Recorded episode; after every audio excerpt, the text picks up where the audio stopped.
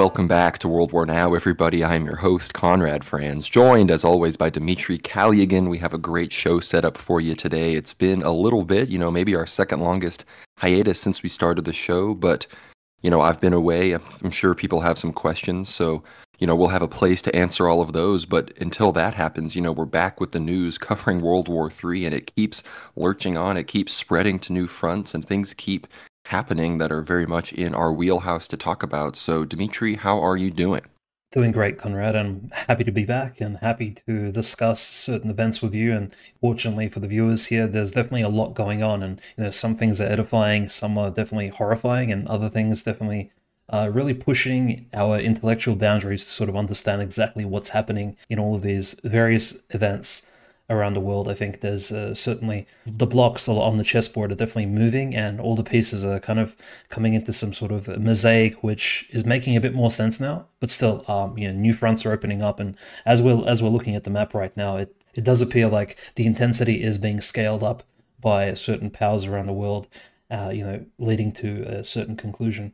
No, it's true. And of course, we have Lloyd Austin talking about potential war with Russia as Ukraine totally fails. We have Israel expanding its operations across the West Bank, Lebanon, the entirety of Gaza. It's no longer just a siege of Gaza City. So we're going to get into all of that. But of course, if you've been following me on social media, whether it's on X or on Telegram or other things, you've seen that I happen to have just been in Moscow. And this episode will not be a recounting of my incredible trip to the Third Rome, but if you want to ask about that, if you want to ask anything else towards me and Dimitri, check out uh, world war now dot co, world war now dot substack. We have that new U R L as well, in case anybody noticed, but be sure to ask a question on our supporter-exclusive Q and A. If you're not already a supporter, you can start the free trial and ask a question, and then cancel if you don't want to keep supporting us. But if you do keep supporting us, you get access to all of the Ether Hour episodes and whatnot, and can ask us questions in every Q and A. So go check that out, ask us a question.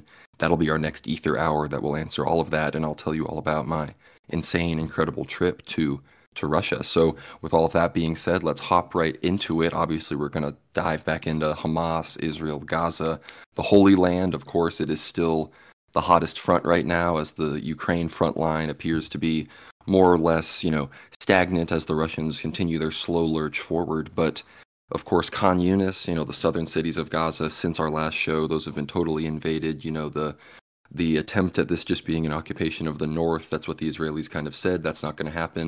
Netanyahu has basically said that a full military imposition of a new form of government, an occupation government led by Israel, will be imposed on the Gaza Strip. And of course, this is not what any of these Arab countries want, but at the same time, it's only the Houthis that are, again, going all out. We're going to talk about them in a second. But of course, the West Bank and southern Lebanon are also heating up, Dimitri, as we've seen, uh, certain Hezbollah and other resistance leaders have been killed in airstrikes at their own homes in southern Lebanon, the West Bank. Uh, we've seen ground operations, missile strikes, despite the fact that there are extremely minimal Hamas-related, you know, entities in the West Bank. And so this is all very, again, the U S seems to be willing to completely support Israel. Uh, Biden declared himself a Zionist in, in this recent talk. And even though the U S seems to be, you know, a bit put out with Israel's indiscriminate shelling and killing of civilians. It's like over ten thousand children under eighteens now have been killed in Gaza. So the U S has obviously recognizes it's losing face on the world stage by giving this carte blanche, you know, blank check to Israel to do this. But, you know, Netanyahu has the, I guess, has the balls to respond to Biden by saying, no, you guys dropped the nuclear bomb on Hiroshima and Nagasaki, so we can kill as many civilians as we want in Gaza, which, you know, I'm not saying I supported the use of the atom bomb in, in World War Two and whatnot, but I still don't think that's a particularly apt comparison, considering that that bomb was dropped at the end of an actual, you know, conflict with millions and millions of dead across all sorts of countries. Meanwhile, you know, this is just in the midst of October seventh, which, again, we're still disputing how many of the civilians on October seventh were even actually killed by Hamas or Israeli-friendly fire or any of these other things. So this is, of course, still being adjudicated in the court of public opinion around the world. But it seems that effectively everybody outside of America recognizes that Israel is just, you know, the tail wagging the United States dog. And here in America, we're convinced that, I guess, somehow we have Israel on a leash, which is total nonsense. Yeah, that's right. And, you know, as you mentioned, in the court of public opinion and even in the court of journalism itself, the actual losses on the ground are still, as you said, uh, they still don't make entirely much sense to us. And that's only because Israel has been indiscriminately bombing civilian targets for well, you can say the last two months now, because we are reaching almost into that third month now, starting January in the new year. So this it'll be it would be three months, and it's almost two and a half months now since the beginning of this conflict. But in terms of actual professional journalists keeping track of the losses throughout Gaza and the Gaza Strip, all four journalists, three of them have disappeared, which could mean either they've they've been captured by the I D F or they've been killed in a, in one of the random, seemingly random bombings by the I D F. And one of them has definitely confirmed to have died, who have kept very careful statistics of the injured people as well as those who have passed away, including the children along the Gaza Strip from various sources. So they've been compiling this information for, you know, reasons of posterity and for their own Palestinian people. And these are independent journalists too. So again, you know, these sort of events take place and they make you question exactly what makes this conflict different from all the ones around the world. Well, the answer is very simple for our viewers. It's just that this conflict here involves civilians more than, say, the conflict in Ukraine, where we don't see massive cities being sieged. We don't even, even the siege of Mariupol is very different to the siege of Gaza City, which the Israelis have almost completely taken over. It's definitely surrounded, but the, you know, as you mentioned, like Gaza City at the moment still stands somewhat free from complete Israeli takeover, but definitely a, a large portion of it has been surrounded by Israeli mechanized forces. And Israel is not really releasing statistics on how many tanks or how many mechanized units they've lost, but we're probably looking in somewhere in the hundreds, like, you know, two hundred, three hundred tanks and other vehicles that they've probably lost by now to Hamas. Um, in terms of losses on the Hamas side, Hamas, again, isn't reporting too much, but Israel is passing on that they have killed significant Hamas leadership figures, who, you know, most of these men have appeared in masks in some of the videos, giving speeches. Um, we won't go over the list of names of the potential of, of those killed, only because it could be Israeli disinformation, as well as Hamas won't necessarily be um, really uh, providing any information to this sort, because again, it's an active, you know, it's an active warfield, or, you know, this is sort of, this information is only adding to morale of either side. So again, very controversial information there. But that, but yeah, Israel is reaching now south. So to the southern Gaza Strip, as we mentioned, the strategy was, of course, to divide and conquer. And now that they're somewhat done with Gaza City, and Gaza City is well surrounded and partially occupied, they can now move down into Khan Yunis. And Khan Yunis itself is being bombed. Now it's being invaded with boots on the ground. And Khan Yunis, after Khan Yunis, the only real place the Gazan refugees in the south can go is probably um, Rafah, just on the border of Egypt. And so again, it's almost this like biblical story where it's like the, uh, you know, the infant Christ with Mary and Joseph. They actually have to escape from, from Nazareth, from Bethlehem, and they have to go south into Egypt. And it's almost like these refugees as well, then they're, they're not running from the wrath of Herod, but they're running from the wrath of Netanyahu further south. And so it is very concerning. And the West Bank, again, these places like Bethlehem, Nazareth, they are also being targeted, as you said, by the Israeli I D F. There are civilians being, you know, persecuted. Their homes are being raided for posting pro-Palestinian materials online. We've been seeing that for the last several weeks. So nobody's really safe, even civilians in sort of, you can say, relatively peaceful areas of the West Bank. And again, the conflict expands further north into southern Lebanon, where the Lebanese government, although approached by official, you know, U S officials, officials from even, shall we say, Israel-friendly Arabic states, who are somewhat still allied, and they're, you know, they're still shipping goods to Israel, things like that, Saudi Arabia, these sort of countries which have taken on a position of this partial neutrality. They've approached Lebanon to kind of stay out of it, or to try and pull Hezbollah back. But again, Nasrallah and Hezbollah do not answer to these international, I guess, Arabic bodies. They, they're kind of on their own, and Nasrallah has kind of stood on his word. So he continues to fight Israel in that Le- Lebanon Strip. There's still, you know, Hezbollah is still flying drones. They're still firing, uh, still firing anti-air m- missiles at planes that fly over southern Lebanon. So Israel is still very much held in this like tense position up north. So they're not really taking their finger off the trigger on that end. Yeah, and John Kirby, you know, one of the chief spokespersons for the National Security Council in America, he said, "We are concerned about the worsening situation in northern Lebanon, and we do not want the conflict to spread to Lebanon." But uh, Israel doesn't seem interested in listening to that. Israel seems perfectly willing to drag Lebanon, Syria, I mean, even Iran into this, because, as we said, Biden declared himself a Zionist. Lloyd Austin still seems distracted with Ukraine, so that just leaves Biden and Blinken as the ones handling Israel. And we know Blinken handles Israel not as the Secretary of State, but as a Jew. So that's basically a total dub for whatever Israel wants to do. And now Israel seems convinced that uh, if Iran gets involved, you know, that means the U S will launch missiles and send planes from the Gerald Ford and the Eisenhower and these other uh, you know, entities that they have in the region to to both deter Israel's enemies from going all in and using their massive weapon supplies, and to show them that when you do go in, if you do go in, you know, whatever happens, we will, you know, do our best to reduce you to rubble and make you look like Gaza. So it's a big, you know, it's a big question mark, obviously, and that leads us into the Houthis, of course, who are the only ones that seem to be not, I guess, being deterred by the deterrence that the U S has put in place, as they have effectively declared their own personal blockade of Israel, effectively stopping all food, any weapon shipments, any other kind of uh, shipment or even plane attempting to go to Israel, to go to the port at Haifa, to go to Tel Aviv, to go to these places. Of course, they've requested permission from the Saudi government to just march to Israel. We discussed that in some previous shows.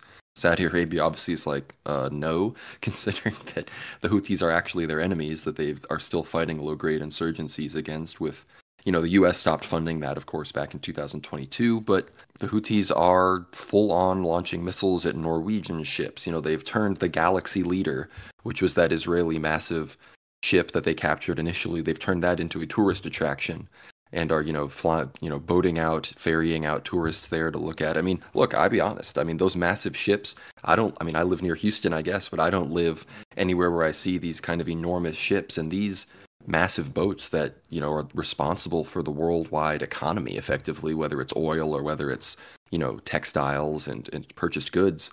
I mean, this is like the peak of human innovation as far as, you know, crossing large swaths of ocean with, you know, tons and tons and tons of millions of tons of goods that, you know, this is sort of the, the global economy. These are its, this is its lifeblood, these ships. So I'd be interested in going to, on one as a tourist. So, you know, no fault to the Yemenis there. But as far as their commitment over these other states, again, Assad in Syria, they're the only, Syrians and uh, certain factions in Hezbollah are the only ones expressing similar levels of solidarity with the Palestinians, but as we see, Assad, when he mobilizes his army, he can't just march on the Golan Heights. He has to turn eastwards and march on the remnants of the Free Syrian Army and the remnants of proto-ISIS that are still being funded, you know, by the United States and Israel. So despite, you know, certain desire among certain neighbors, they're they're already tied down with their own domestic, you know, problems that have been foisted upon them by by Israel and its allies, because again, Israel has successfully prevented, you know, Arab nationalism from rising. We talk about how Hamas and Netanyahu had a positive relationship against the P L O. And again, I really have no strong perspective on Muslim unity versus Arab nationalism. I guess as a Christian in the region, I would support an Arab nationalist perspective, you know, led by someone like Assad, as opposed to a more a more Islamist perspective that may ultimately come to persecute Christians in the future. But again, does the fact that Hamas got funding from Israel mean that this is all a false flag? No, no such thing. Just in the same way that, you know, groups, you know, just like the Jews in many ways fund these entities that ultimately turn into their golems. We can talk about the Harvard uh, anti-Semitism situation if anybody wants, considering that the three Ivy League schools in America that had non-Jewish presidents are now completely under fire. They had that testimony in front of Congress where Elise Stefanik, you know, went crazy, performative, like, you need to denounce anti-Semitism.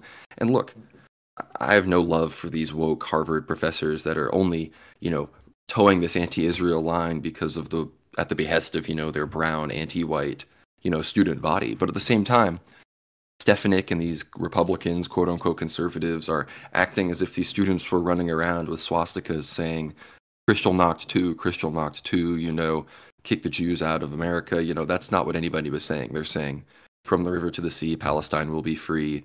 Israel, Israel, you can't hide. We charge you with genocide. You know, any of these, none of these chants, none of these quotes have anything to do with actual, frankly, even much of a criticism of organized Jewry itself. These people are honed in directly on the Zionist entity. They would support a more liberal labor government in Israel that maybe is even slightly Zionist and was more open to a two-state solution. You know, this isn't Blood Tribe or the G D L or some crazy anti-Semitic group on campus, but that's how, of course, the Israel lobby and the Zionists want to present it. And now, of course, I believe, who was it? Was it Liz McGill or whatever her name was? The president of UPenn.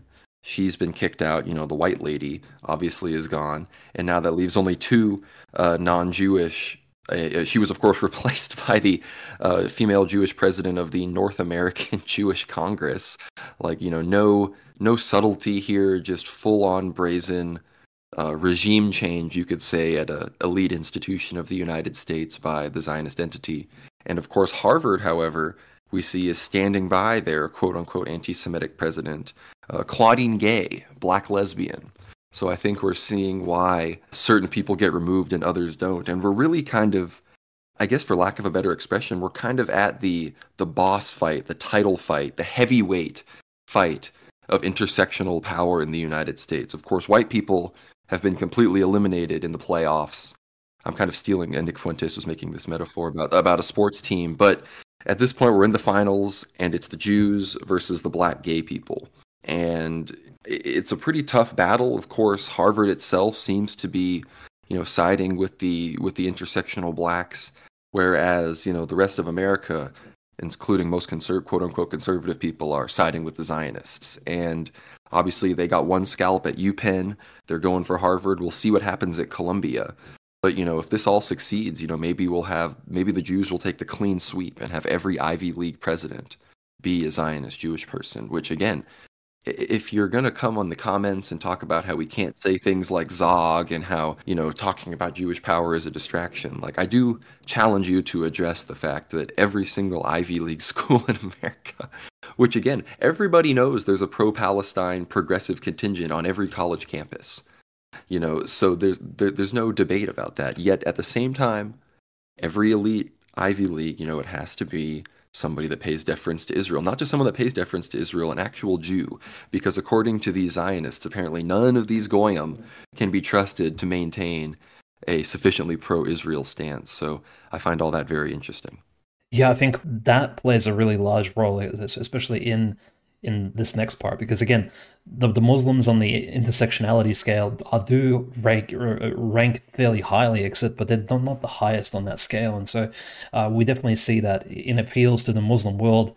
You know, certain um, certain steps can be taken in order to build a relationship with the entire Muslim world at once, and I think somebody who has really taken that on board seriously, especially since we're still on the subject of Israel and Palestine, has been Vladimir Putin, who personally visited both Saudi Arabia, United Arab Emirates, and has met with three presidents all in one, essentially in, I think, uh, two days' time, basically, on the fifth and the sixth of December, I believe. Very early in December, Putin traveled to Saudi Arabia to personally meet with the Crown Prince, His Highness bin Salman, and so, and of course, that clip emerged where Putin essentially shakes hands and is kind of like, even like, gives a high five almost to the Crown Prince of Saudi Arabia, and they sort of like laugh and, you know, carry on, and they probably discuss officially, right? They discussed OPEC and the oil prices, but I think behind closed doors, they definitely discussed the Muslim question of the Middle East. Is the Middle East united? Are they reunited around Palestine?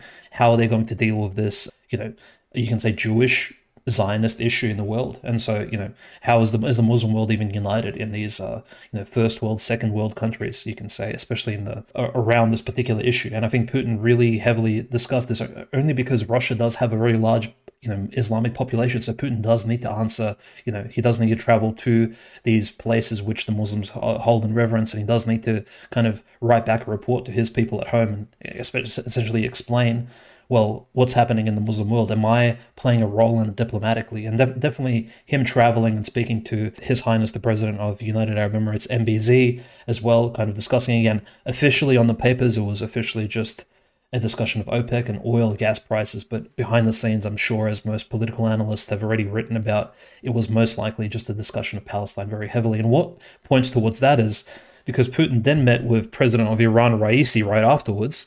And, of course, they discuss Palestine very openly. And, of course, the fourth, this is the fourth piece of the puzzle, which makes this uh, diplomatic visit very, um, very inclusive, I would say.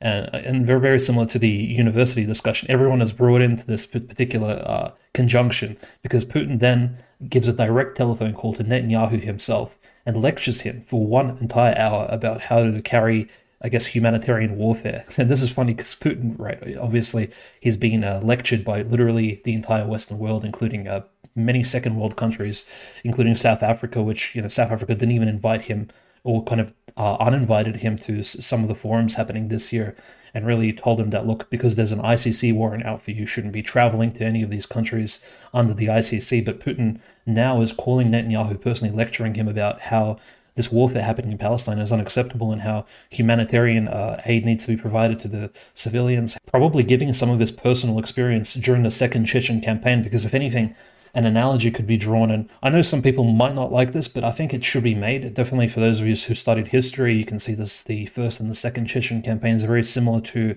maybe the campaign that Israel is carrying out, except the first and second Chechen campaigns were quite humanitarian in nature, because the Russians were trying to preserve both, both Chechen and Russian civilians while they were, say, sieging Grozny, for example. And it was a very...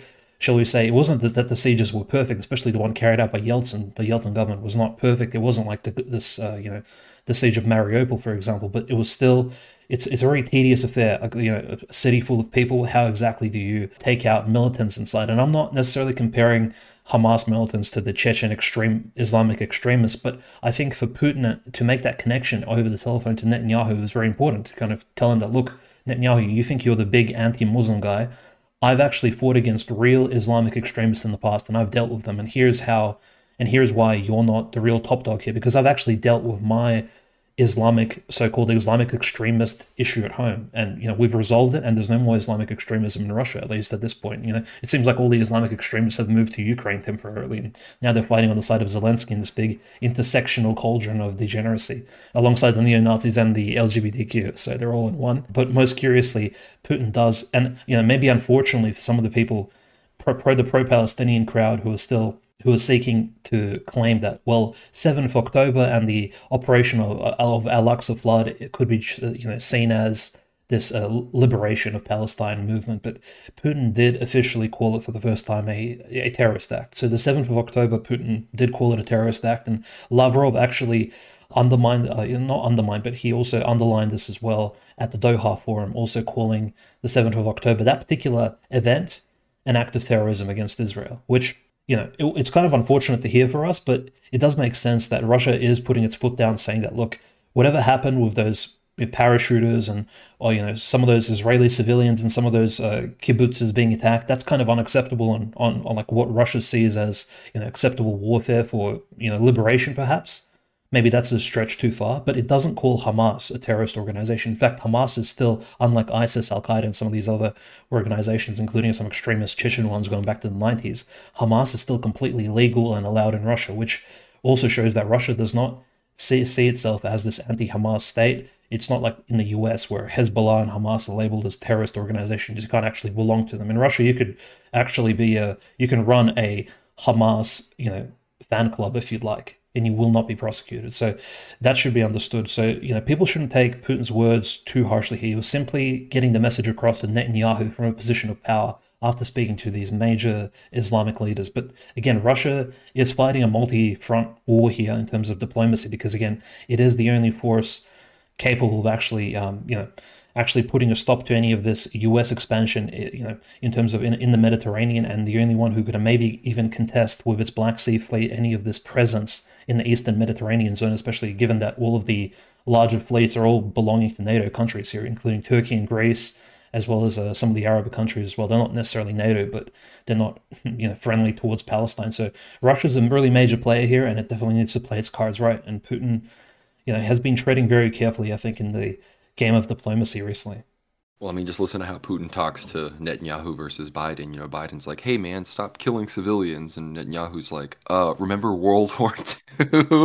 Which, I mean, I guess that's better than, I mean, it's for the first time, it's not a Holocaust reference. So it's a different World War Two reference this time. But, you know, whereas Putin says like, hey, man, this is what you have to do. And look, Putin's laid down the law. Obviously, I think he feels more confident in perhaps speaking firmly and speaking, you know, from a position of power to Netanyahu now that he's imposed a better situation on the ground in Ukraine. Because remember, Israel, while they maintained a somewhat outward neutrality, we know behind the scenes there are, you know, thousands of I D F soldiers, you know, and, and Jewish diaspora and people even going from Israel to Ukraine to fight against Russia. So, as well as, you know, covert uh, weapons being sent over and all sorts of other... We listen to the previous episodes of the show, obviously. We talk about all of this stuff. But at the same time, uh, one has to realize that, you know, Putin, if he's not going to completely, if he wants to have influence over the situation in Gaza, he's showing Netanyahu's relationship with all of these now enemy countries. But at the same time, you know, he's showing that he's not one hundred percent Like, he himself is not a Muslim leader. He is not, you know, ideologically bound, you know, religiously bound to this, you know, total loyalty towards Hamas, which, again, it's a bit disappointing to hear October seventh called a terrorist attack, because, again, I get, we got a lot of hate for this in the comments, but by literally any definition of occupation or of territorial disputes, I mean, it, it, it was somewhat a, it, it was an act of war in many, in many regards, as is, of course, the Israeli response towards, you know, the Hamas militants themselves, which in no way excuses, however, the indiscriminate bombing of civilians, which within the first three days had surpassed even the highest estimates, I mean, of Israeli civilian deaths that had been, in, you know, imposed by Hamas. So there's really no, frankly, I mean, look, you're going to say, oh, you're saying Hamas, what they did was okay, and what Israel doesn't is wrong. And I'm like, I mean, I'm saying at the very least that one is now objectively worse than the other by any metric, especially calling it terrorism. But at the same time, I mean, you have to think about the relationship between each country. And of course, you know, we love Russia, but of course, Russia does still have that significant, you know, I was just in Russia. I had random taxi drivers trying to argue with me about Israel when I said, when they heard me and people in the back talking about how I loved Palestine. Then I had other taxi drivers, of course, saying, hey, yo, yo, go Palestine. You know, it was very much like America in that regard, as far as split opinion goes. And I, of course, I was able to speak to Dugin. And if you look at some of his more recent posts, I think he took maybe some of what I had to say to heart, but I think there's uh, an understanding in Russia that, from a multipolar perspective, of course, Israel now facing this mass resistance is benefiting them. And I think they almost see, I hate to say this, but they would almost see a continued dispute in the region with Israel and the U S on one side and the Muslim world on another side, overall beneficial to Russia, whether it's from an economic perspective and, of course, obviously, an international relations perspective. But that then, you know, you can implicitly understand what I'm saying here about those countries when I tell you why Yemen is then able to go so hard, is because it's effectively reported uh, that Yemen has zero Jews inside of its borders whatsoever. And people recognize that though the Houthis only control, I guess, one-fifth of Yemen territory, they have about ninety-five, ninety percent of the Yemeni population is in the Houthi-controlled territory, of course, the capital of Sana'a and every major city and area. The rest of Yemen is literally an empty desert. So when you when when it's claimed that Yemen attacked Israel and people are like, oh, it was just the Houthi rebels, like, no, the Houthis are Yemen. Like, they deserve to fly the flag of Yemen. Like, that is the country of Yemen, is the Houthi-controlled Ansarullah, you know, a Supreme Council or whatever it's called that they have over there. It's not the, you know, Saudi U S supported government that rules over nobody.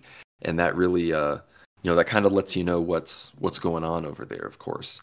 And unless you have anything else to say, Dimitri, I think that we, we've we've covered our bases on the Holy Land, and it's time to talk about, you know, the imminent, you know, territorial concessions of Ukraine, because now that's being talked about by the most mainstream of politicians in America, that Zelensky needs to be ready to cede some pretty major territory to Russia.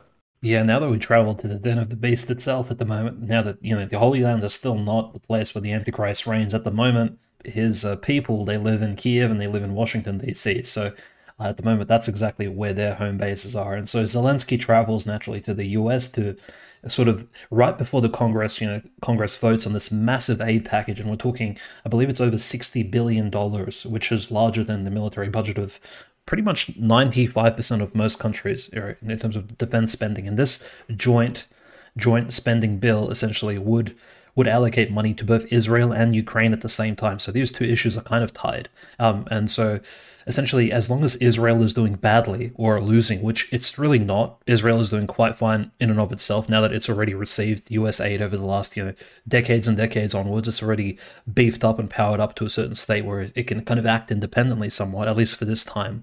But at the moment, it does seem like Ukraine is very much in need of that aid, and Zelensky travels personally to Washington, D C just uh, literally days ago. This is like twelfth, thirteenth of December, to actually beg beg the U S Congress and beg Joe Biden to actually intervene and to, you know, make this happen, make give Ukraine more aid, because Ukraine at the moment is at this standstill after the failed counteroffensive of the summer in the middle of two thousand twenty-three. Now that we're at the end of the year, we can kind of look back and say, well, since probably the time of the um, since time of the, you can say, Prigozhin attempted revolt Zelensky has been losing machinery, losing equipment, losing tanks to the point where, you know, the U S is still not comfortable anymore of providing any more aid. And even NATO countries and the E U are looking at Ukraine quite skeptically, like Ukraine skepticism, you can say. Remember, like, there was a term years ago, Euroscepticism. Now Ukraine skepticism is in vogue at the moment in Europe. Most right-wing parties, even anti-Russian ones or even pro-Russian ones, they all agree that, you know, this aid to Ukraine is uh, synonymous with maybe supporting the L G B T Q, even though Ukraine has probably the most far right leaning, some of some of the most far right leaning factions and groups acting like literally inside of the military structures supported by the state, including like active neo-Nazis, Azov battalion members, things like that. So it's this weird golem of ideologies, and naturally this doesn't necessarily mesh in the in the uh, you know, the thoughts and minds of most people. But if you've listened to the episode over the last year, I guess you'll get a good idea of exactly how all of these things coexist in Ukraine, and it's basically because of demonic influence, I would say, that in summary. But uh, nevertheless, so in the U S, the big question of U- Ukraine's future is being decided actually at the moment, and so it does look like it does look like Zelensky's skepticism is quite active in Washington as well, and we do we do see a split kind of down the middle. Republicans are a bit a bit more cautious about giving aid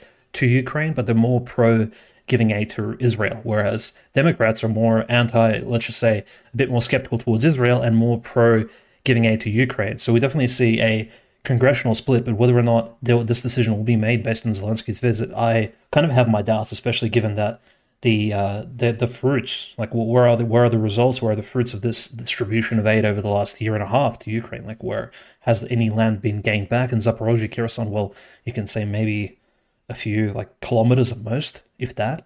I think if anything, I think it, there's been a net loss over the last year. So, um, you know, the results are simply not there to show. And like we're throwing, it's it'll be over one hundred fifty billion U S dollars at some point next year. So, I mean, this money has essentially gone to waste, and it's been called a entire like the greatest money laundering operation since probably, you can say, since maybe the Vietnam War or World War Two, perhaps since Afghanistan, you can say. But uh, it's definitely going on in full blast in Washington. Well, and as far as I'm aware, Zelensky appears to have recently purchased a floor, a twenty million dollars mansion in Florida. So we're probably seeing Zelensky's uh, C N N contributor arc, hopefully in the next, uh, maybe in the next years, as he's probably going to flee that country.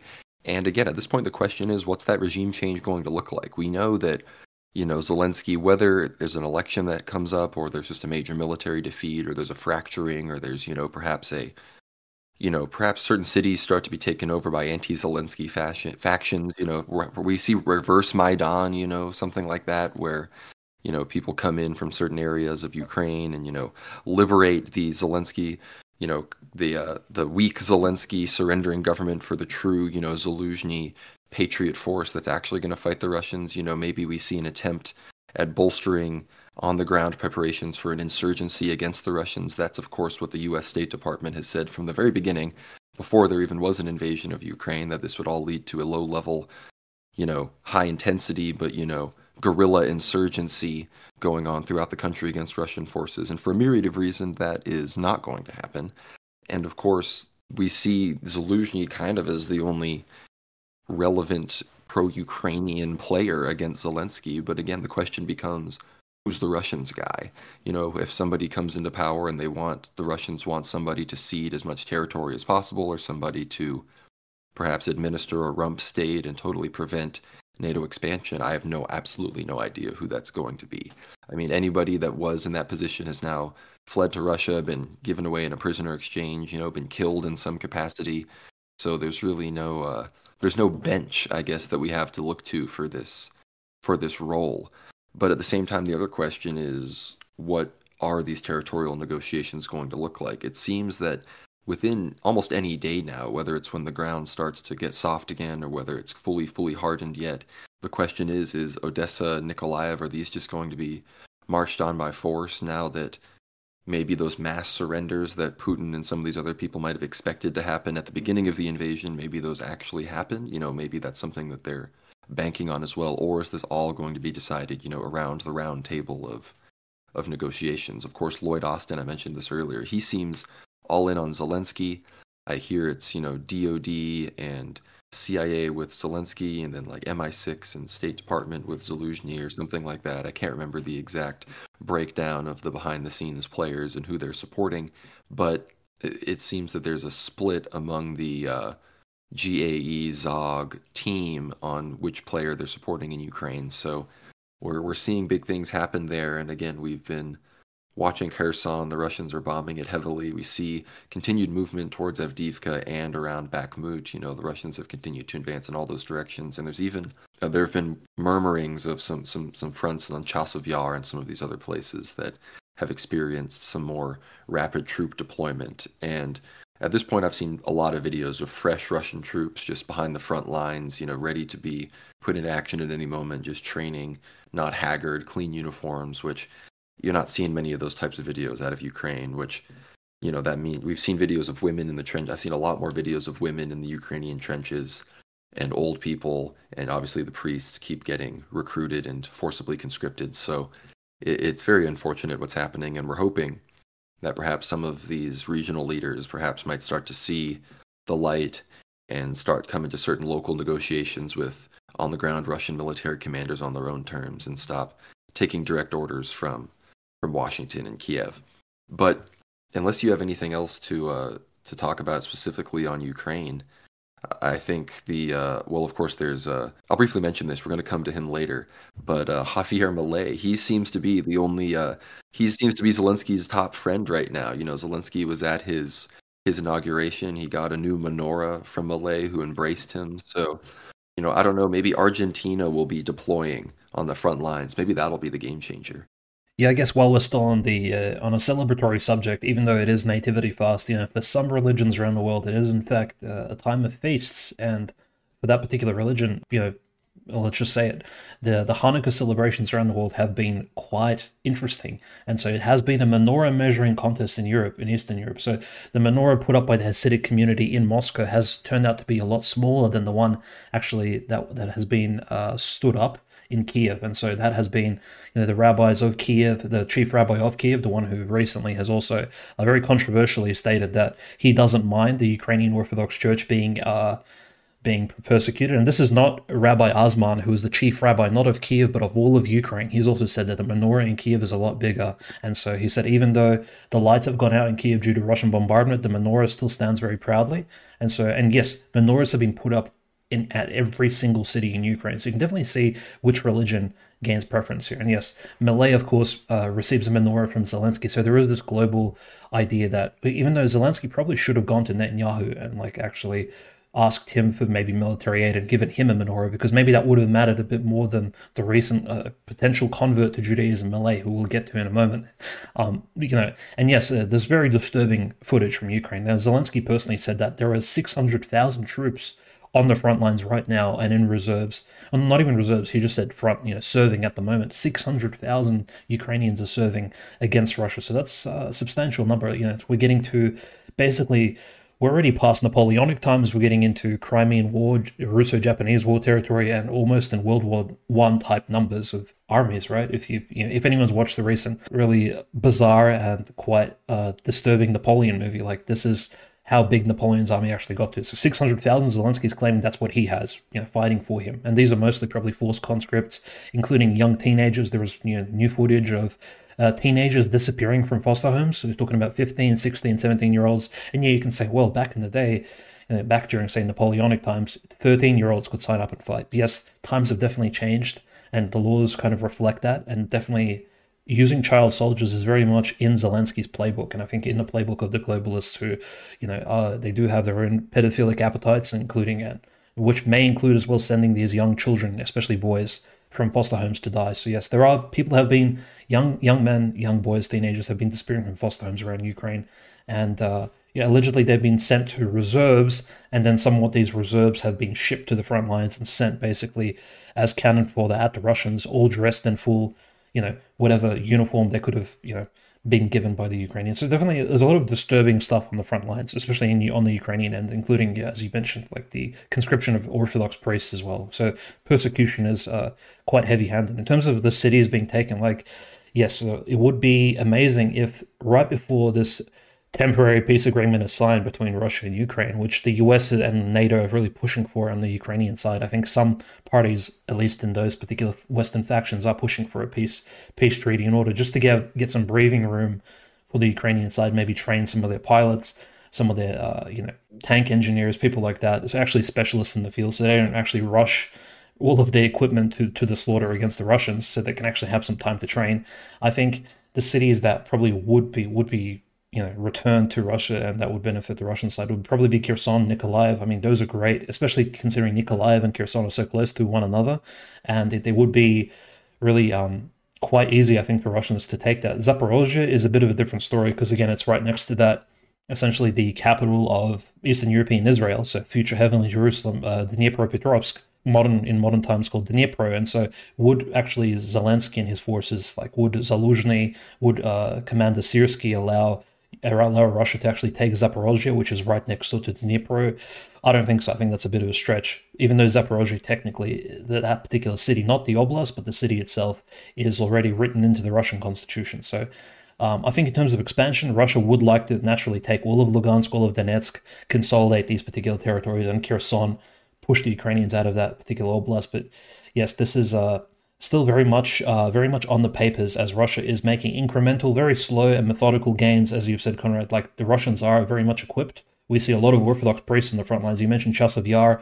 We had, like, you know, pretty epic photos of an Orthodox priest standing on a on the crossroads between Odessa, Melitopol, and like about five kilometers away from Chasiv Yar, uh, confessing a Russian soldier, and then you know, giving him communion in in the middle of the crossroads, just outside, not even in church, just because the soldier was being uh, sent to Chasiv Yar.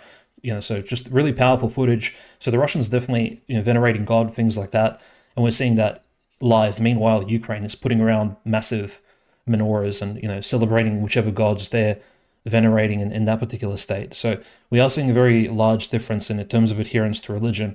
And Zelensky is, like, in terms of symbolism, right? Before I just move on, because we've been on the subject for a little while, but symbolism, just think about Zelensky's portrayal of even Christianity over the last year and a half, like his gift of the icon with the blacked out Christ to the Pope, but obviously satanic, and that's like an image of the Antichrist. And again, Zelensky wearing a black, a black uh, robe on Easter this year when he attends the Orthodox Church, and then gives this weird interview where he says, we're praying to Christ for a, v- a victory for Ukraine. And he wears a black, like, who wears black on Easter? That's just, I mean, un- unless... And he gets the Theotokos on the fish thing. And yeah, oh, yeah, yes. Yeah. Oh, gosh. Uh, I don't even... So, yeah, the, the, the Theotokos on the flounder. I know that sounds blasphemous because it is. Zelensky receives a dried up flounder fish, which is those uh, flat, uh, you know, in Russian, it's a kambala fish, and it, it has a, a, an icon of, of Mary painted onto the fish.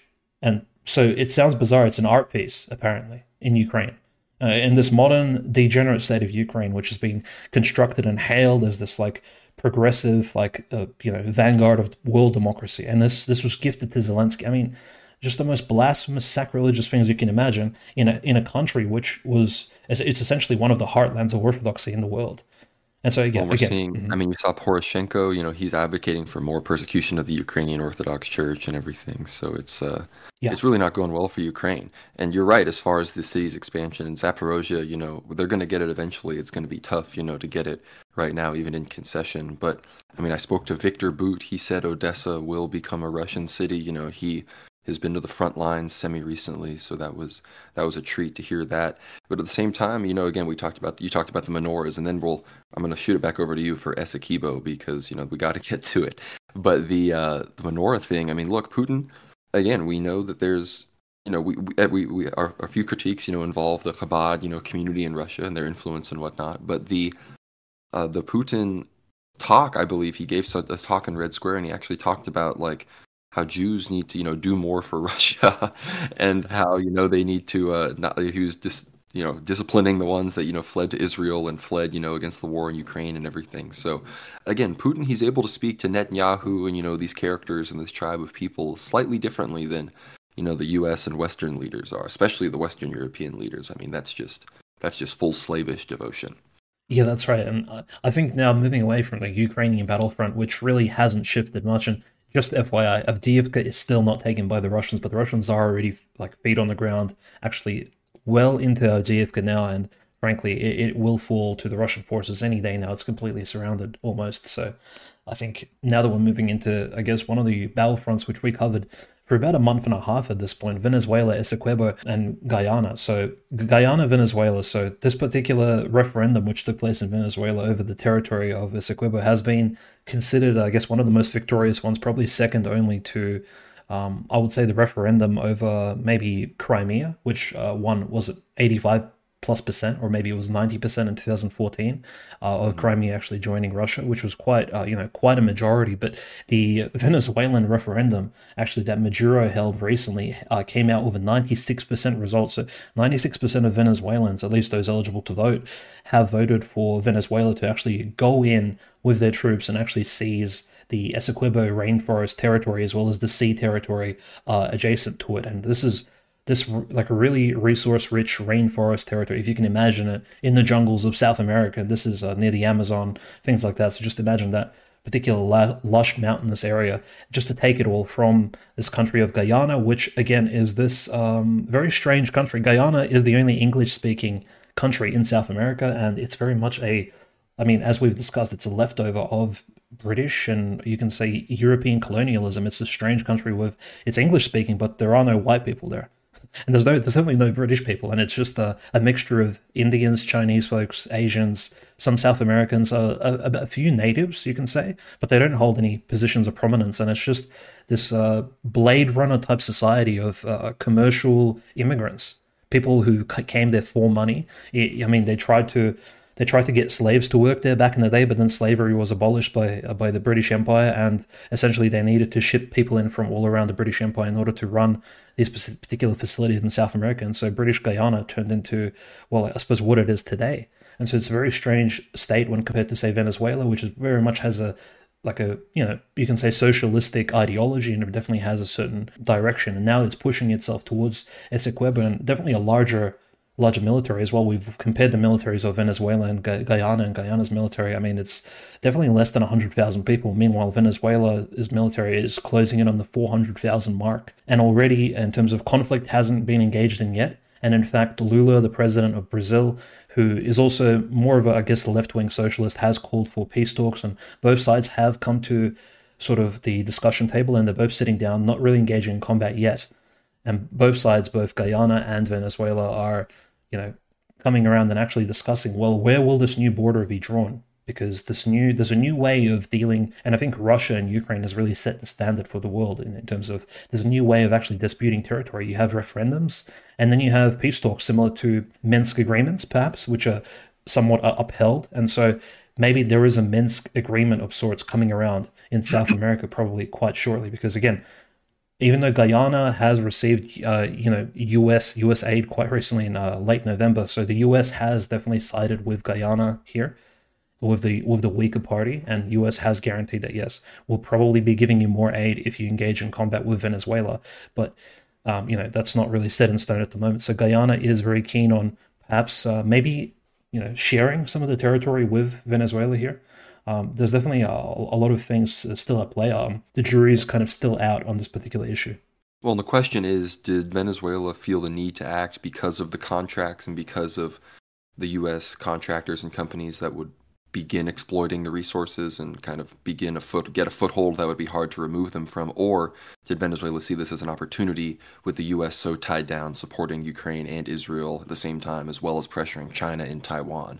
I'd wager it's, I guess, a connection of both, in the sense that they realized it's going to be a lot harder and more difficult to, you know, dismantle oil rigs and blow up infrastructure and replace it with our own, or have to take it and repurpose it, if these corporations go in and actually drill and actually extract the resources, as opposed to just, you know, claiming our territory now, you know, dealing with the international consequences, and then just being the first ones to exploit these new offshore resources, which, again, that's all this is about. It's about Venezuela having an issue with this Hess, ExxonMobil, you know, Chevron contracts that are going on to extract the L N G and oil offshore from this region of Guyana. And of course, we're seeing how serious they are. For example, the Venezuelan embassy in Suriname, and I think in every other country where Venezuela has embassies, every map of Venezuela has been replaced to include the Essequibo region of Guyana to, you know, be a whole part of Venezuela. I mean, just as, you know, Donetsk, Luhansk, Kherson, Zaporozhye, Crimea are part of Russia, you know, very similar situation going on here. And again, like Dimitri just explained, you know, the Venezuelan uh, military is over ha- over half the population of Guyana itself in size. So as far as actual military might, this really, again, it's the same situation as in Israel. Without the United States intervention, this would just be a local conflict that does fundamentally get decided by the larger party and the larger military getting to enforce its its terms. It wouldn't even come to war. Guyana would just be like, all right, we're coming to the negotiating table, because that would be what they had to do. Just like Israel would be like, all right, let's try to work out a two-state solution. But instead, Israel feels confident enough to drag the entire region into World War Three, and Guyana feels confident enough to try to, you know, stand up and act like it can actually fight a country with a military the same size as its actual population. So again, the U S and the supposed, you know, hegemon that's supposed to provide peace actually instigating much more violent instability around the world due to their inability to understand, you know, civilizational polarity and the fact that, you know, countries like Venezuela are going to exert influence in northern South America, just like Russia will exert influence in Eastern Europe, just like China will exert, you know, primatic, I guess, influence in the far east of Asia. Yeah, that's right. And at the moment, you know, as we said, both sides have troops on the ground bordering the Essequibo region. Uh, conflict has not begun yet, although a helicopter of, of Guyana has gone missing in uh, over the rainforest of Essequibo, carrying uh, six officers as well as the pilot. So it's not quite sure what exactly happened to that helicopter, but maybe it crashed. Again, the territory isn't very well, uh, in terms of, it's not very well uh, populated, it's not very well mapped out. And naturally, uh, just as most of these conflicts, these post-colonial conflicts go, nobody really asks the, the natives and the tribesmen living in the Essequibo region what their opinion is, right? And this is usually, like, I don't want anybody to get upset, but usually when civilizations clash, and when these larger, even this is not even a civilizational conflict, right, Conrad? It's like a small nation-state conflict. Mostly native folks, people who maybe are more down the food uh, ladder in terms of like technological progress, they don't get asked uh, what their opinions are, right? So again, like like it's similar to the Crimean Tatars weren't exactly asked by Ukraine whether or not they want to be Ukrainian or Russian, and it may be uh, smaller tribesmen and members of of Russia, you know, they do play a part, but again, Russia is a democracy, so their particular minority vote doesn't necessarily decide whether or not the S M O goes on, takes place or not. So again, it's it's just how, how the world works. So smaller parties really don't really get an opinion. And so the natives in the Essequibo region, perhaps they could be living in a potential war zone, and their lifestyle may be uh, encroached upon by either these uh, massive oil companies and gas companies brought on by Guyana's contracts, or perhaps by, you know, either mercenaries from Guyana or either the forces of Venezuela. Nevertheless, life is about to change uh, very quickly, I think, if they don't come to an agreement with Brazil being kind of the intermediary here. And I think, like, while we're on the subject of Brazil, we do need to mention, like, Lula, uh, you know, being a being a sort of strong member of BRICS has really changed the game, I think. BRICS has definitely moved ahead as, as sort of as sort of the, the great uh, achiever of twenty twenty-three. And just as we move to the next subject, the uh, South American scapegoat, this bizarre country of Argentina, now that the um, now that President-elect Milei has been officially made pre- official president and has sworn, pay attention here, he has sworn on the gospel to uphold the laws of Argentina.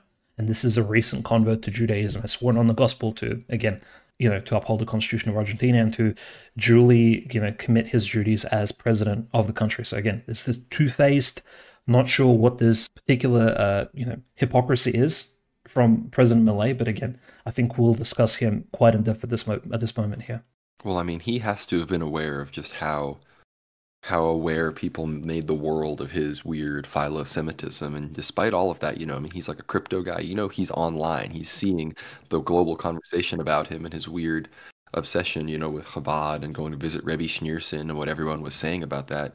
But did that stop him from giving Zelensky a big hug and a menorah as like his fir- the first thing he does as president? No, it does not. So it shows you, you know, he definitely views whatever black magic benefits, you know, he's getting from this, you know, extreme association, you know, he views that as outweighing, you know, optics, I guess you could say, because again, like whether it's on X in the middle of like, you know, the info war and everything, you know, Alex Jones back on Twitter and everything. And we know, you know, Alex Jones is a bit, you know, more on the Zionist side of things, but regardless, the the the conversation is being is being broadcast. You know, anti-Zionism is, you know, splitting the Democratic Party and the Republican Party. All of their young people have no interest in this, you know, religious shilling for Israel. So it's being very much brought to the fore of, you know, again, this conversation in twenty sixteen was, you know, relegated to the dark corners of four chan and and pre, you know, twenty seventeen Twitter.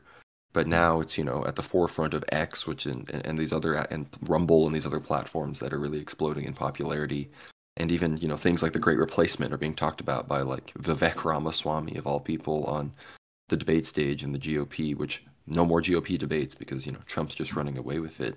But going back to Venezuela and Essequibo, of course, this is one of those things where there's U S proxies all around in places like Colombia, obviously Guyana itself, and then just over the border of Suriname is French Guyana, which is literally just France. Like, in theory, you could say this war is happening only a hundred or so mi- a few hundred miles away from the borders of France, because it technically is the borders of the European Union. Because if you go to French Guyana, you enter the European Union, you know, just fun geography information there. But yeah, this is, again, just kind of a conflict that's a fundamental holdover from the division of the Guyana region, which is, you know, Guyana, Suriname, French Guyana, the regions of Brazil and Venezuela that surrounded was all a important mandate, you know, during the early exploration of this region. And then now, still to this day now, very, very large amounts of natural resources are about to be extracted from there. So that very much, you know, draws a similarity to the Middle East, which, again, we take a more civilizational angle and see the uh, energy wars as a very important node of civilization. And that is, you know,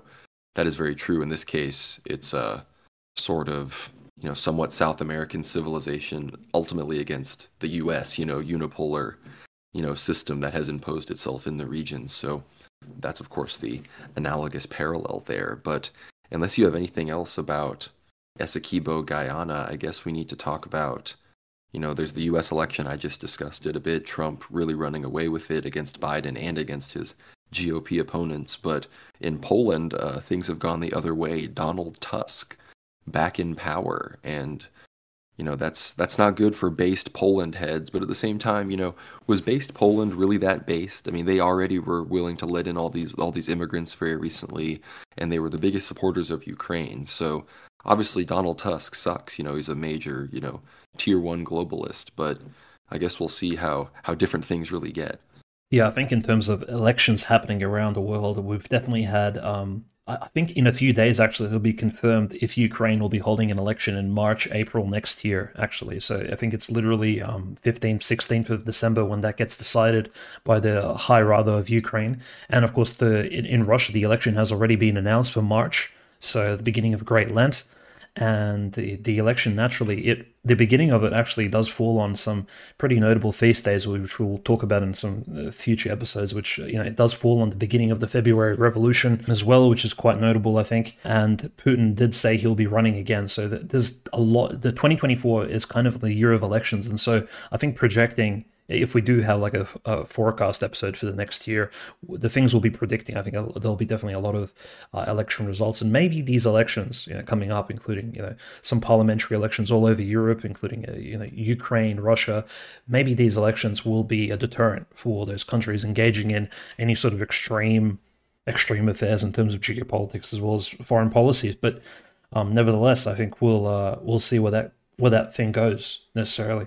At the moment, the forecast is President Putin will be running again for, I believe, the next six-year term, which I think we fully support, given that at the moment, while the country of Russia is at war, it doesn't seem like a wise idea to be switching up presidents, given that the oppositionary parties, um, or like the second largest party, the Communist Party of Russia, doesn't necessarily look like it's Uh, it has any candidates, including uh, Zyuganov doesn't really look like he's going to be running anymore, and uh, it, it doesn't seem like Zhirino, you know, Zhirinovsky is not with us anymore, and the other leader from L D P R is no longer, um, you know, the, the, the man in charge of L D P R is not really interested, I think, in running for the presidency. Well, and hasn't Navalny disappeared from prison? Oh, hasn't, right. Isn't that, isn't that, is well, lest we forget, there's a Spartacus story arc happening, right? So Navalny, the, the prisoner, the L G B T Q liberal prisoner of Russia, has disappeared from his prison in Siberia, right? So he hasn't been seen for, for a few weeks now, allegedly. And so the story is that he potentially could have enlisted, which, if you recall, like about a year ago, Prigozhin did invite him to join the Wagner prisoner brigades, but he, you know, politely refused. And so now Navalny has disappeared. Could he have been recruited into one of the prisoner brigades and sent to the front lines? And could this be Navalny's Spartacus story arc, where he fights for, you know, he fights for his freedom, or, you know, gains it back and then runs for it? The Russian presidency. I'm not sure if you can run for the Russian presidency, you know, being a former felon or even like a, a convict of sorts. I, I'm not too sure, you know, not, not too familiar with those particular election laws in Russia. But nevertheless, very, very interesting things are transpiring there. But yeah, looking at Europe at the moment, like Viktor Orban, very strongly, very strong Ukrainian skeptic, you know, holding strong in the, in the country of Hungary. We have Zelensky again, you know, allegedly will be running, but you know, his his opponents like Poroshenko, for example, will probably be running against him again. And so Ukraine is not looking like it'll resolve anything through its elections. Nevertheless, you know, will Russia influence these elections in any way? And also the, the like the actual oblasts, right, on the ground, like who will participate in whose elections? So Zaporozhye is cut in half. So will all the, will the people in occupied Zaporozhye, will they have the ability to vote for President Putin, or will they be able to participate in the Ukrainian elections? There's a lot of these, I guess, logistical questions on the ground, which may not be that interesting to the listeners, but I think we'll, it'll be very curious how they exactly play out next year. Yeah, no, I think all that's very interesting, actually. It's the kind of thing we want to talk to more people on the ground there, people that have been able to, I was, you know, I spoke to some people in Russia that had been there recently, and it was very, very fascinating stuff. But I think, again, in Poland, while unfortunately their right-wing, quote-unquote right-wing, you know, the Law and Justice Party, which has ruled for, what, six, seven years in Poland, they finally, despite the fact that they themselves might still be the biggest party, the oppositions were all able to form a, a unity government and elect Donald Tusk, you know. It's strange saying that. He sounds so much like Donald Trump, but he's he's a major globalist. And of course, is probably going to continue, you know, the Great Replacement in Poland and whatnot. But there's still a white pill coming from coming from Poland, and that and that is our good friend uh, Grzegorz Braun, you know, leader of the K K P, the monarchist right-wing Poland party known as Confederacja, which unfortunately very much underperformed in these latest elections. I don't know, these Eastern European elections. I'm not really. You know, remember, what was it, the Estonian election or the Latvian election, where they just totally rigged, they just like totally rigged it at the last minute when it looked like a more pro-Russian, like a slight, like was going to actually do well in the parliament, and that there might have to have been a new uh, a prime minister. I can't remember what it was. The U S, like, I'm forgetting the details, but the U S literally called it in, basically. It was, it, it was irrefutable. But, you know, we have uh, Grzegorz Braun. He uh, decided that a menorah with a picture of Rabbi Schneerson in a sort of Hanukkah Chabad Lubavitch celebration had been set up at the Sejm, which is, I don't know how to say it. Is it Sejm is the Polish parliament? I think that's that's how it's said. He, he decided to, you know, take matters into his own hands, and I guess he saw it as a fire hazard, and, you know, that's a serious thing, I guess. So he took his fire extinguisher and extinguished the menorah, and then took to the, the front of the Sejm and said that we will have no Talmudic, racist, Jewish supremacist, you know, genocidal, uh, I guess, monuments in the Sejm. They have no place here. And he said that he doesn't want the Polish people to be uh, to be implicated in the genocide of Palestinians. And this was, you know, this was a based and red-pilled moment. You know, the, the fire extinguisher has become a, an, a new hate emoji, I guess. I'm sure we'll see it on the A D L list shortly. And I'm sure there'll be a, this will be contributed to the This will be just another uh, point in the worldwide epidemic of anti-Semitism that we've seen sweep the world ever since October seventh, or they that they would have us be convinced of.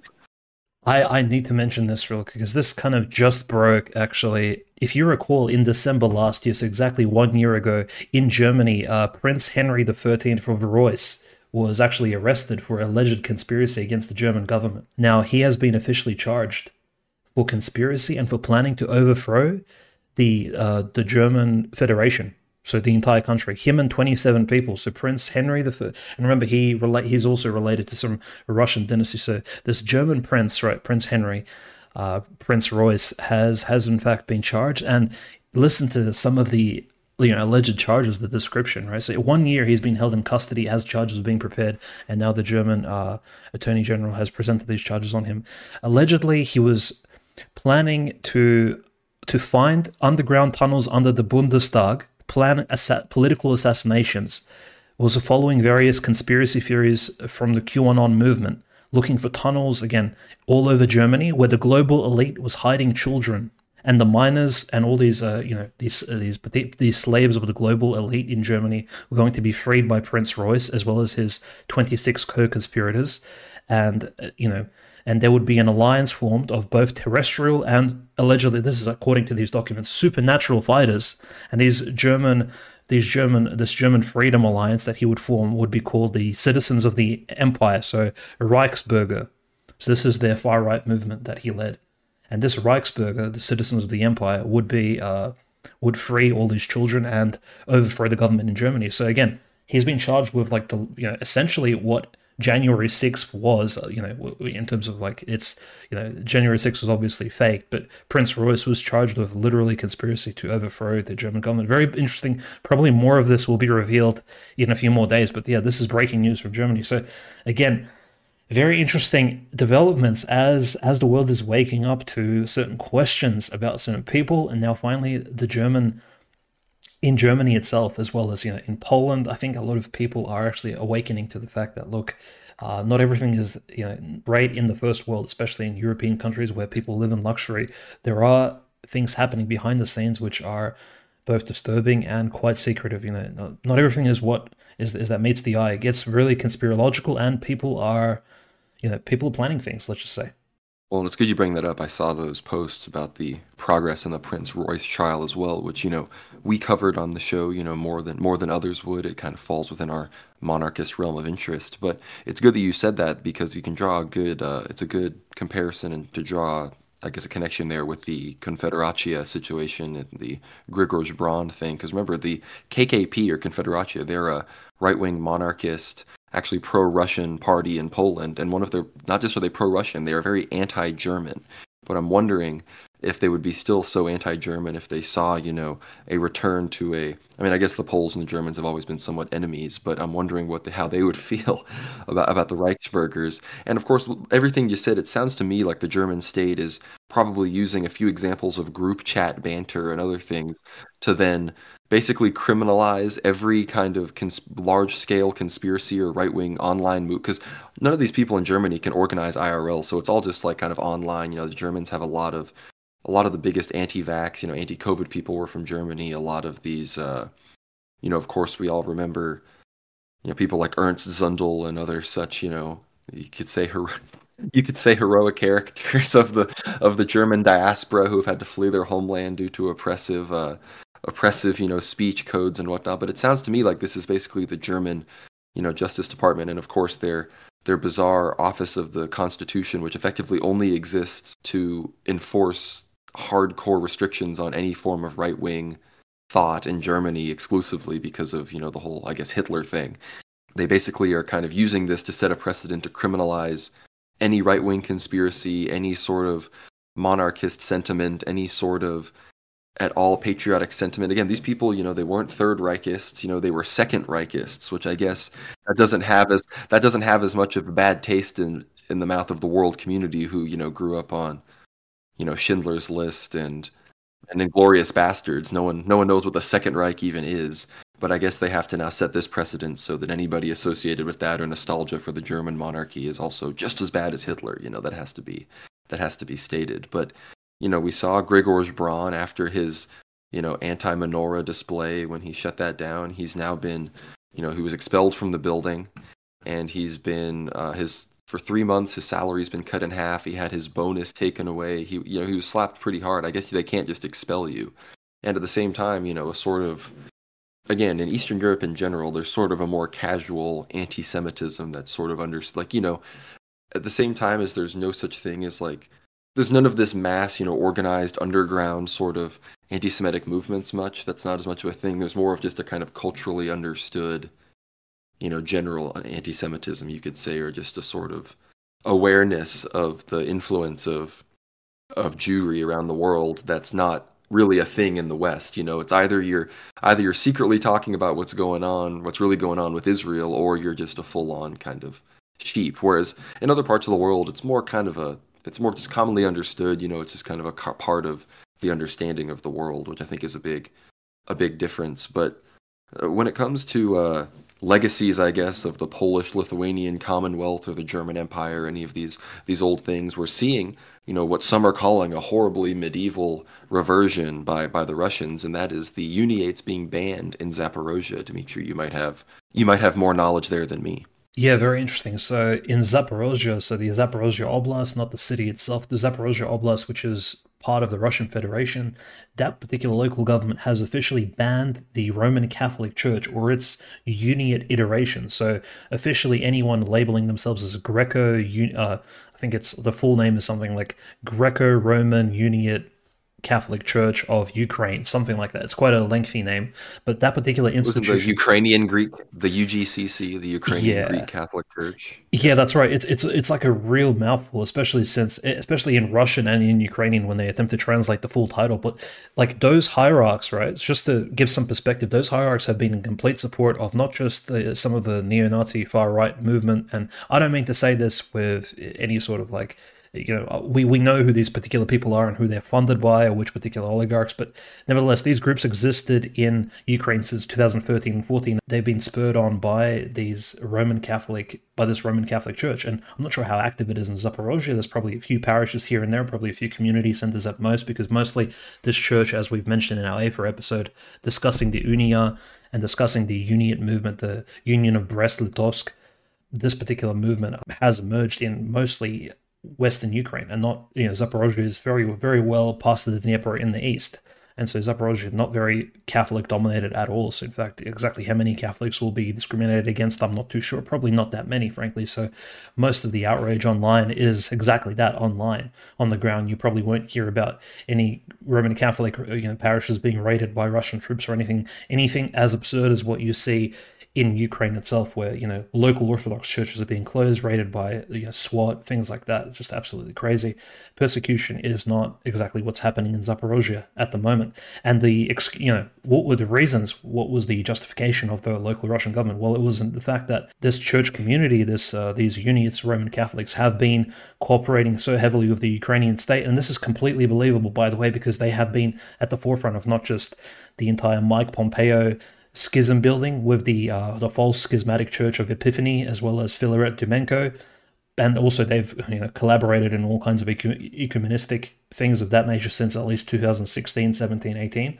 But they've also been involved in supporting the Ukrainian military, actually allowing them to house and store munitions in Western Ukraine, as well as in Eastern Ukraine, allegedly as well. And so Zaporozhye, you know, the government has stated that, look, this church organization has co- collaborated and cooperated with the Ukrainian state for over a year now, because the order, if you have a look at it, it has been drafted in two thousand twenty-two, so exactly December last year. So it's it's taken the Zaporozhye local government exactly one year to kind of justify its banning of this uh, organization. It wasn't just a snap decision that the Russians made. It was something that they came to after a long sort of contemplation, given the military, and mind you, Zaporozhye is in a very, this is like the, this is the front line, you can say, you know, besides Donetsk, it's the, it's the hottest zone. This is where Ukraine has sent three hundred plus mechanized, you know, mechanized tanks, like headfirst at the Russian side. They they were like rushing towards Melitopol. This is where the Surovikin defense lines are standing. There's still a military curfew in Zaporozhye where everybody needs to go home by eight p.m. at night, including, like, you know, churches need to have their Vespers and Matin services earlier. So everybody is living under military curfew laws here, not just, you know, Roman Catholics or, you know, Orthodox Christians are also living under curfew laws, because there is a there is an alert all over the this particular area. So it's not like, it's probably one of the most one of the least safest zones. And so we we take all these things into consideration, and the fact that the Russians have taken one entire year to institute this particular restriction. And in fact, it has been, you know, it has they've they've put their foot down.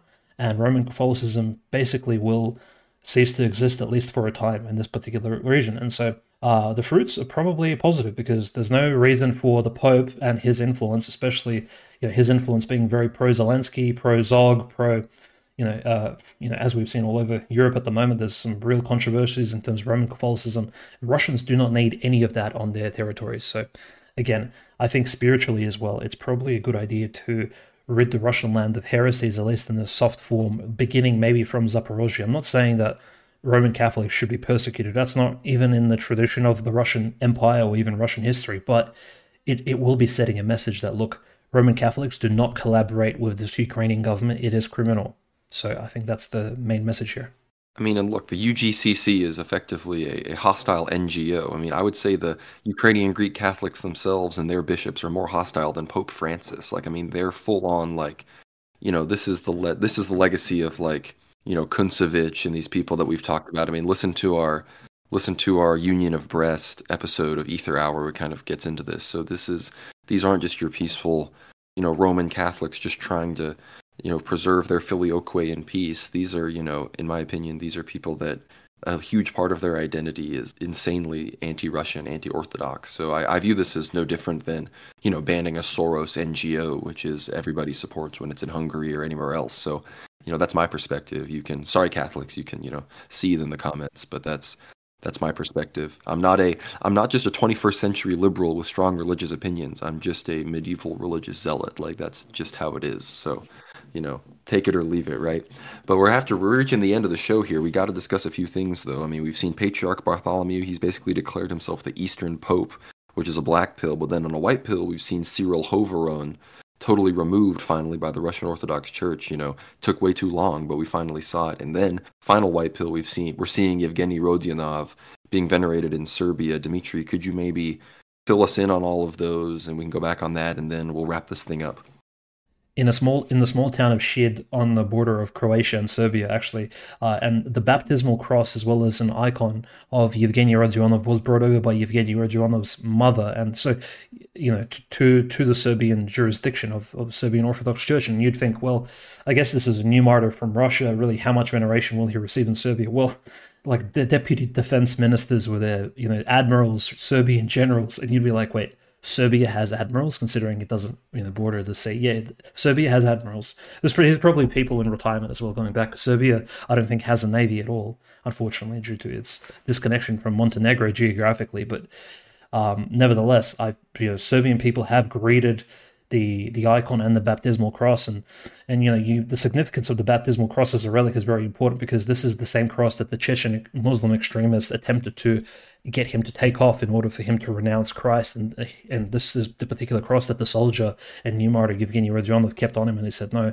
I'm going to betray Christ, and he was tortured and eventually beheaded by the Muslims. And nevertheless, his his legacy lives on now In, in in immortality, and he's with God. And now his uh, veneration was so broad that in this particular small town, over five hundred people were stayed for this very large feastful coffee hour afterwards. You could see, like, ministers, officers, clergy from both Serbian, uh, you know, Ser- Serbians from Croatia as well as Serbia itself, because the town was so sort of strategically placed, I guess, uh, for this particular event, that um, both sides venerated Yevgeny Rodionov quite broadly. And for those of you, you know, we we did see some comments, people stating that, oh, Yevgeny Rodionov isn't, isn't officially canonized. I mean, guys, come on. He's a new martyr. He was literally killed by Islamic extremists. I think if anyone reads his the miracles associated with him, you know, related to him, uh, quite numerous at this point, including murse-streaming icons, I don't think it's dis- disputed by anybody that Yevgeny Rodionov is very broadly a venerated saint, and I think this is more evidence to that. And the bishop of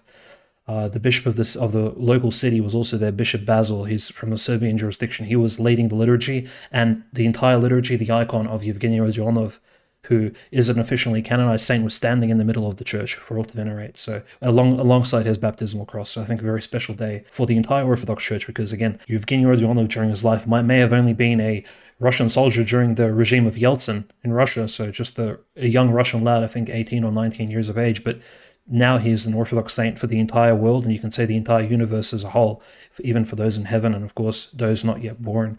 He's open for veneration to everybody, regardless of race, creed, or, you know, descendants. And I think it's a very special day, and I think uh, Serbia is kind of is leading the way towards his broader canonization, which is great. Once again, the Serbs doing what the Russians are too afraid to do, venerating Yevgeny Rodionov. You know, I mean, Saint Herman's Monastery in America is under the Serbs now, so there's debate about maybe they will, you know.